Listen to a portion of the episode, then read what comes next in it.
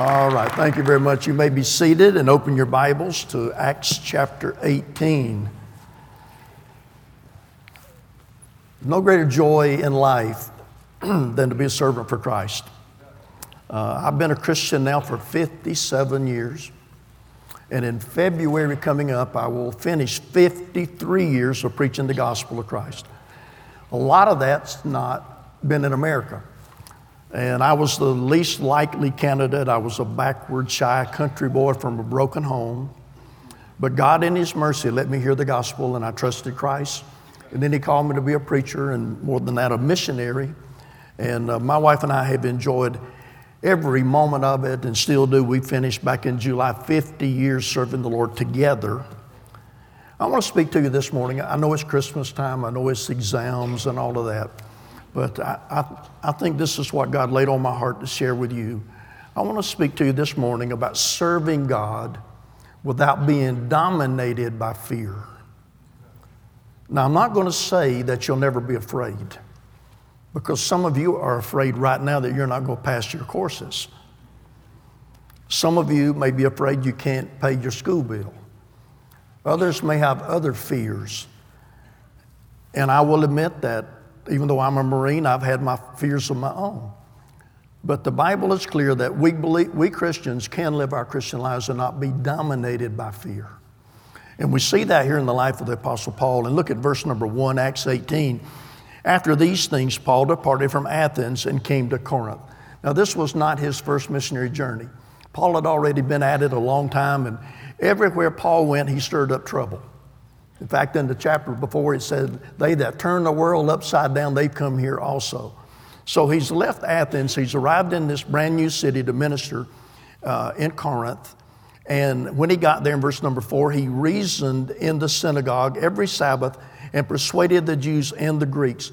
Now, that's what Paul did everywhere he went. He just saw that people needed Christ. It didn't matter if they were Jewish people or if they were Gentiles. Paul had a burden to share the gospel with them. And then I want you to skip down to verse number eight.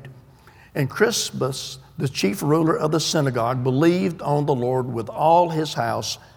And many of the Corinthians, now watch, this is the Bible order for all of this. Many of the Corinthians, hearing, that is, hearing the gospel, believed and were baptized. Now, folks, that's God's order. People hear the gospel message of Christ, they get saved, they believe, and then they were baptized. And then in verse number nine, then spake the Lord to Paul in the night by a vision. I have to park there just a second. Aren't you glad that God speaks to us? He speaks to us today mostly by this book and his, the Holy Spirit. But God spoke to Paul clearly in a vision uh, in the night. And here's what he said Be not afraid, but speak and hold not thy peace. Paul, I know what you've been through. I know they've thrown rocks at you. I know all the, the, the discouraging times you've been through. But God, God says to Paul, Be not afraid, but speak. And aren't you glad that in this case, not only did God tell him that, but in the next verse, he told him why he doesn't need to be afraid.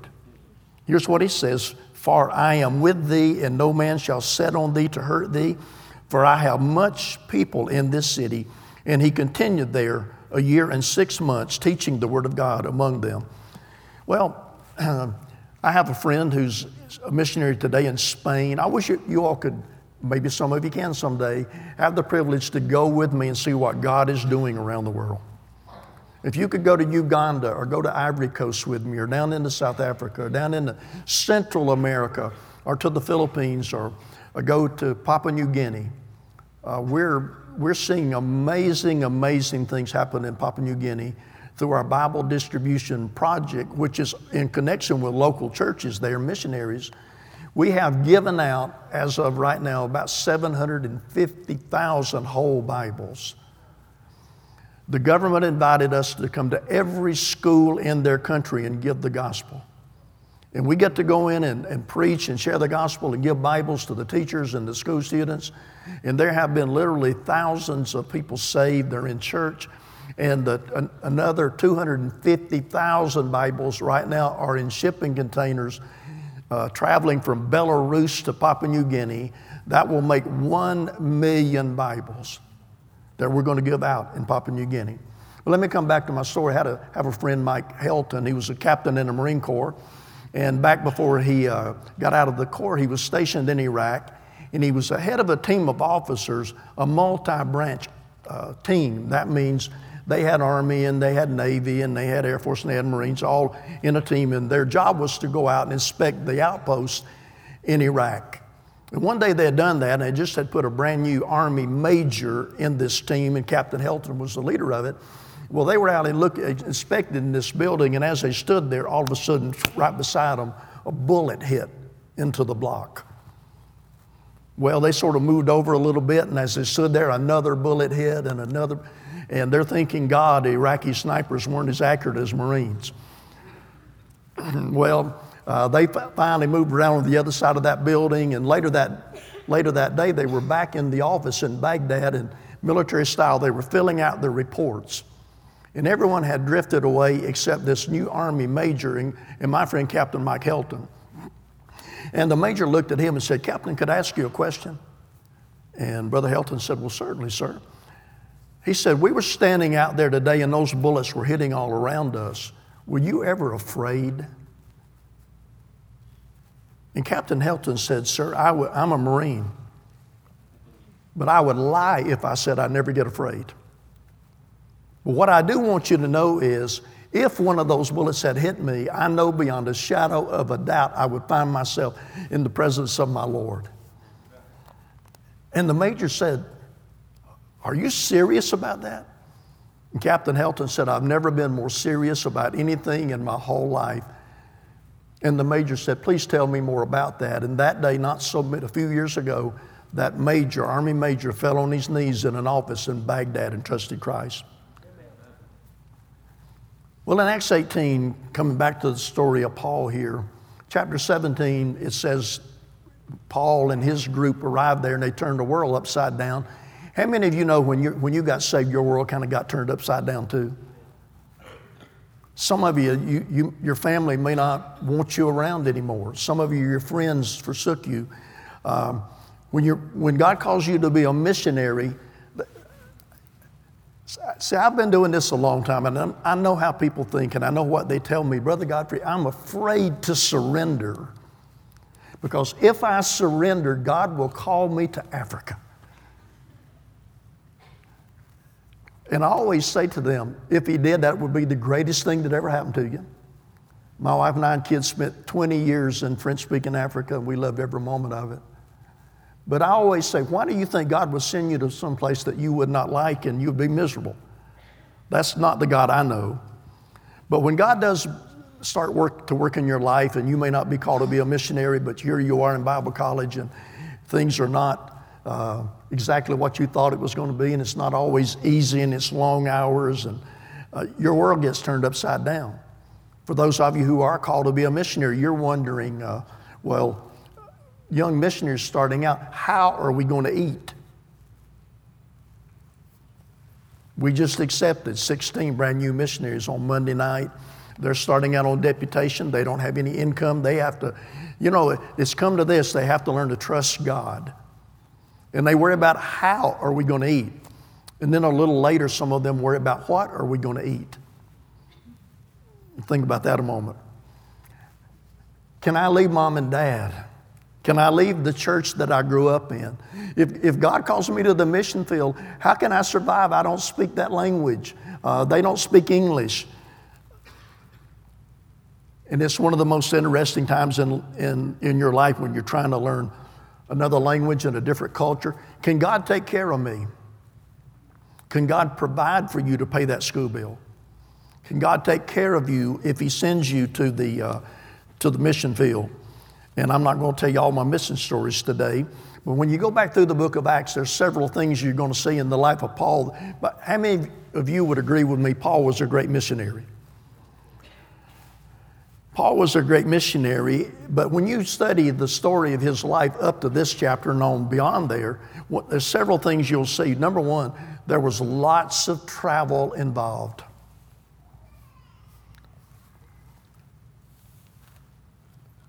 Everybody thinks my wife and I love to travel. We've been in over 40 countries. I love doing that. I love being out there. I love preaching. I love seeing people saved. I love going soul winning with the missionaries. But I'm going to be honest with you, we don't even like to travel. I guess we've ridden in every kind of possible transportation. Uh, we've been in jeepneys in the Philippines and airplanes of all different shapes and sizes and ships and trains. And one night in the Philippines, it was our, our anniversary, our, our 40th anniversary, I think it was. And we had left Cebu City and gone down to Mindanao, and we were going back that night, 12 hours on a big ferry. And uh, we went into the inside the ferry, and you didn't have a seat; you had a bunk. There were beds inside, and it was our anniversary night, and there were 200 people sharing our bedroom. Uh, tr- we traveled every kind of way. We've taken the jeepney and go as far as you could go and get out of that and, and take a tricycle, a bicycle with a sidecar. And then we got out of that and we got in a little boat without riggers and went across the river there in Manila and there were no life vests or anything. And my wife said, Well, what do we fall in? I said, Honey, don't worry. If you fall in this river, you can't sink. it was too, anyway, too many other things in there. Lots of travel involved. Everywhere Paul went, listen to me, everywhere Paul went, he had trouble. Now, some of you think, well, I became a Christian, everything's supposed to be easy. That's usually not the way it is because God is building our faith. At every place that Paul and the early day missionaries went, they ran into sorcerers and unbelieving Jews and a religious crowd, and they were beaten and put into prison, and they were mocked. There were some disagreements. But you know, out of the disagreement between Paul and Barnabas and, and Lot and, uh, and Silas entered into the picture, God made two missionary teams, even though there were some disagreements. But I don't want to stop on negative. I want you to hear what happened. Everywhere they went, people's lives were changed. Now, why do we do what we do? I hope we do it because we love the Lord Jesus Christ with all of our hearts, and we believe that the power of the gospel is still present. And people not only saved, but their lives are totally changed. And Timothy was saved, and Paul had a vision to come over into Macedonia. And when they got there, Lydia was saved, and the servant girl, and the jailer, and there were people seeking truth. But let me come back now to my, my thought this morning in Acts chapter 18. And God said to Paul, Be not afraid. No need for fear. Can you live in the jungle? Can you live in the desert? Can you live in the city? Uh, and the answer to that certainly you can. And God gave us, and I love it, or don't you love it, when the Bible gives you, gives you the message. We can live, young people, without being fearful because God said, just like He said to Paul, He's saying to us, here's why you don't need to fear. Number one, for I am with thee. It, does, it doesn't matter where you're at. Uh, it doesn't matter what kind of a strange place God sends you. Uh, in Exodus chapter 3, don't turn there, but you know the story. Exodus chapter 3, God had just called Moses to go back to Egypt and deliver the children of Israel. And Moses is struggling with this a little bit. And, and Moses said to God in Exodus chapter 3, verse 11, Who am I that I should go? Now, how many of you, when God called you to to ministry, to preacher, to be a missionary or a Christian school teacher or go to Bible college, you wondered, Lord, why me? There's some other people much more qualified, much more apt, much more able, but Moses said unto God, Who am I that I should go? And God said, Now listen, in a sense, God didn't answer his question, but he gave him a promise Certainly I will go with thee. You're not go, you will not go anywhere, young people, where God's going to leave you by yourself. And he said to Paul, Don't be afraid. Do not let fear dominate your life because I, I'm giving you the most wonderful promise. I will be with you. Isaiah says, When thou passest through the waters, I will be with thee, and through the rivers they shall not overflow thee. When thou walkest through the fire, thou shalt not be burned. Even in the Great Commission, when Jesus told us to teach all nations and baptize them in the name of the Father and of the Holy Spirit and to teach them all things, you know the great promise with that? Lo, I am with you always, even unto the end of the world. And there's a verse, I love all the Bible. I've been, I've been reading it, I've read it at least through once and most of the time, many more times than that, eh, for 53 years now. But I love this verse in Hebrews chapter 13, verse 5. I will never leave thee nor forsake thee. Where wherever you're at, in Bible college, in ministry, on the mission field, starting a new church, wherever it's at, God says you can, you can do it without being dominated by fear because you're not going anywhere where I will not be with you. That's a wonderful promise, young people. But then he added to that, not only will I be with you anywhere you go, but then he said, and no man shall set on thee to hurt thee. You see, not only do we have the presence of God when we do what he asks us to do, but we have also the protection of God. No man can set his hand upon you to hurt you when you're doing what God wants you to do. In Hebrews uh, 13, the next verse, it says this so that we may boldly say, The Lord is my helper. I will not fear what man shall do unto me. And some of you thinking, as I've already mentioned, well, I, am afraid, I'm afraid to surrender because I'm afraid where God might send me. My wife, you know, she's not, she didn't come back with me yesterday morning. This time I was still on an airplane. And uh, she had 24 injections around her eyes. She gets them every three months. So she didn't come back with me yesterday.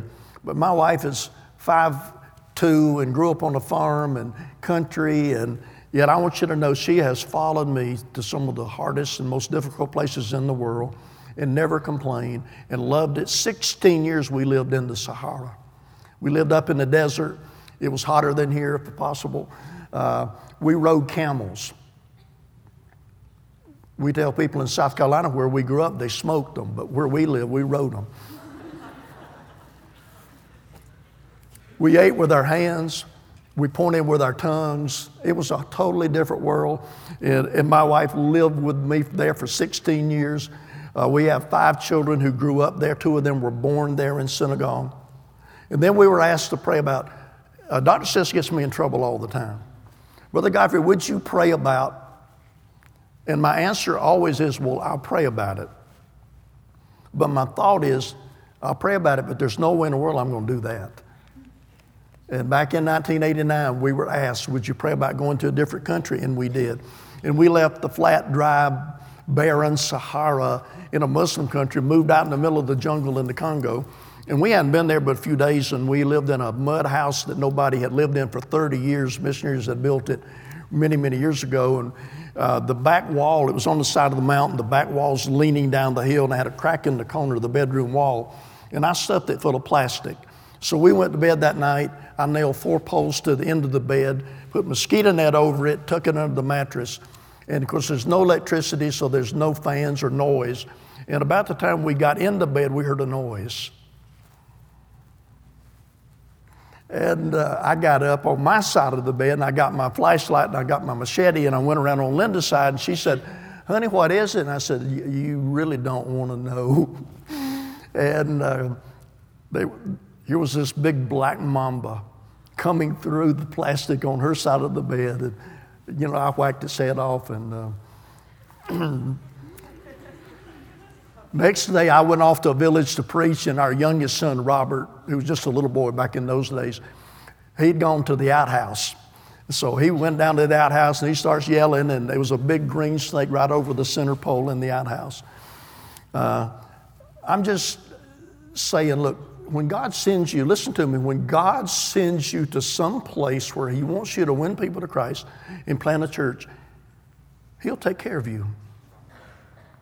So, well, I couldn't go there. I'm afraid of the disease. I'm afraid of AIDS. I'm afraid of malaria. I'm afraid of dengue fever. I'm af- well, don't be afraid.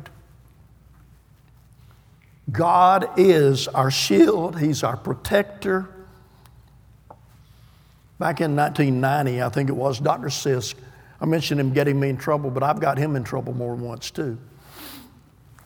He went with me in 1990. We were in a small group.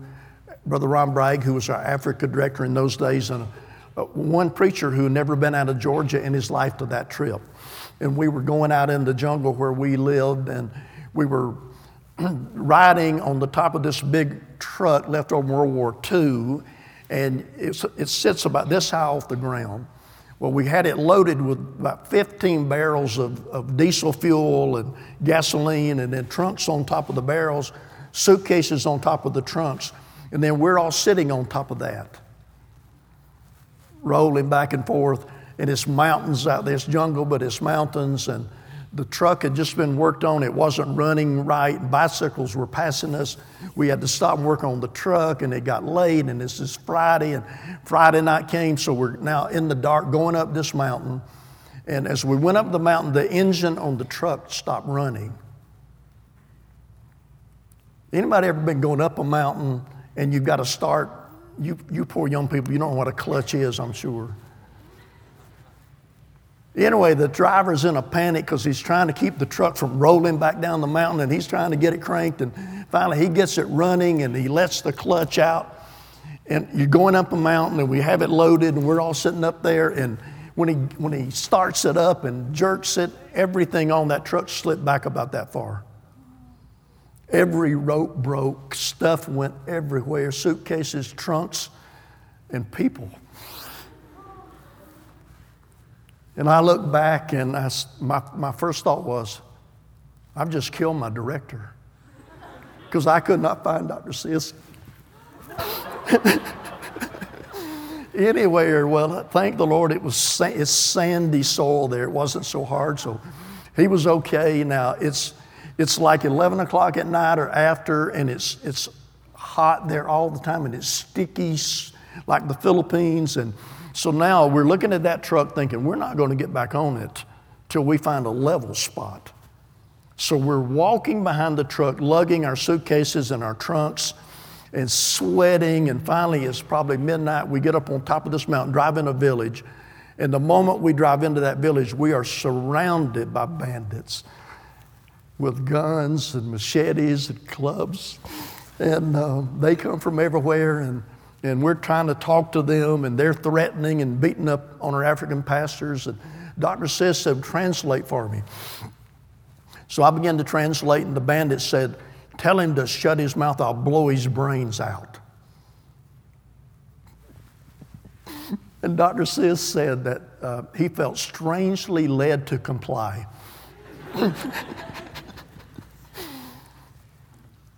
Then you say, Brother Guy, why in the world would you tell us stories like that in a message where you're telling us not to be afraid? I'm telling you because it's evident that God took care of us that night. Every one of us could have went to heaven that night in that village in the middle of the jungle, and no one would have ever known what happened to us. But let me tell you the rest of that story. We were on top of that truck Friday, Friday night, Saturday, Saturday night. We were supposed to have been in my village on Sunday. We didn't even make it. Sunday, we're still riding. Sunday night. People had come from villages and towns by the hundreds and the thousands to our village, and then we did not show up. And then Monday morning we got there. And the moment we arrived, they sent runners, literally men running out to villages and towns. And by Monday afternoon, we could not get inside the church because there were so many people. There were five or 6,000 people sitting out under the big spreading trees beside our church.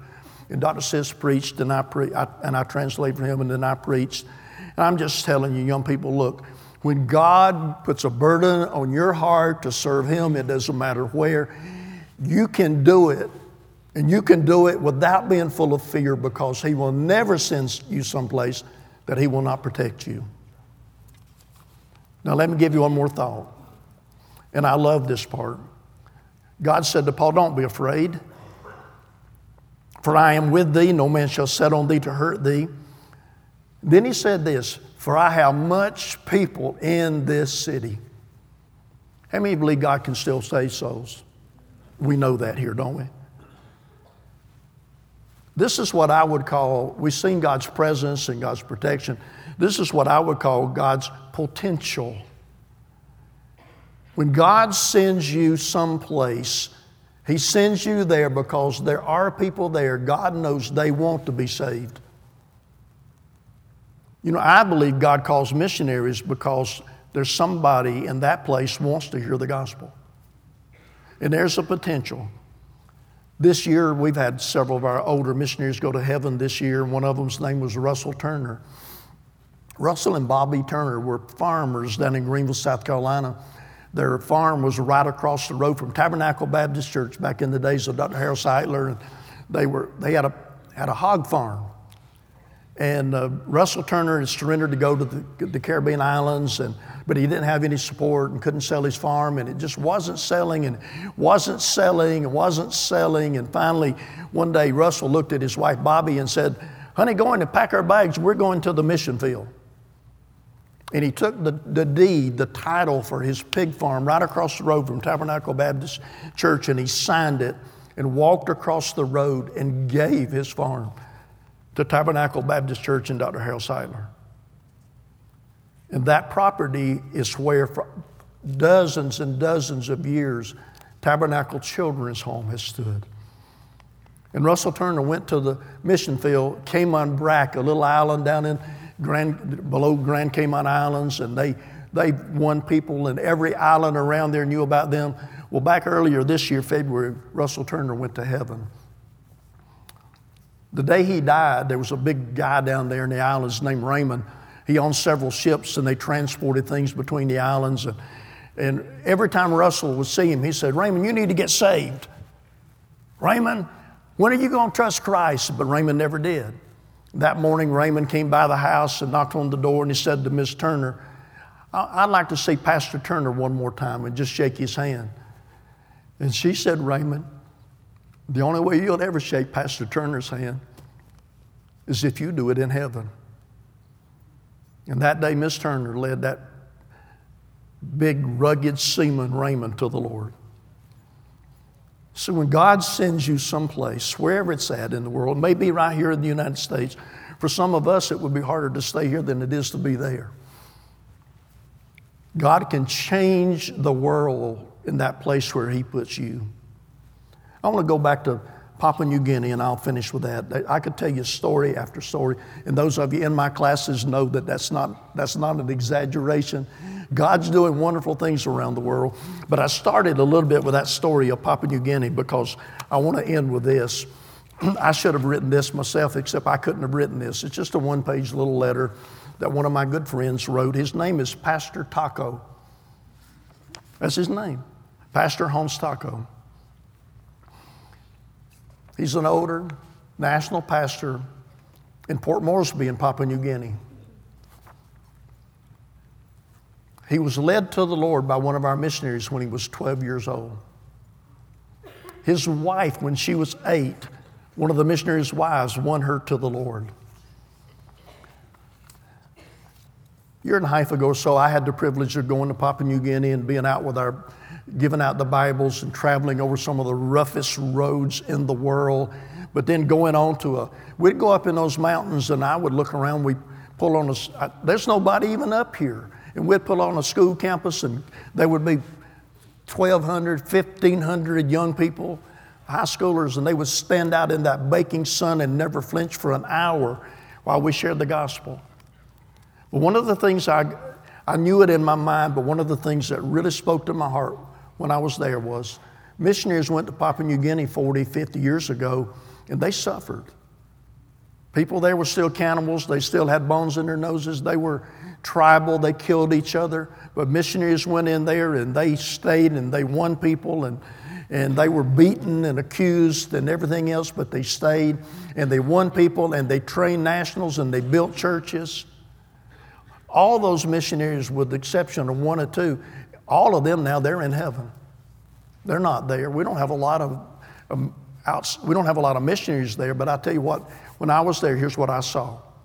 In Papua New Guinea, there are 1,800 churches that trace themselves back to that handful of missionaries who went there 40 years ago.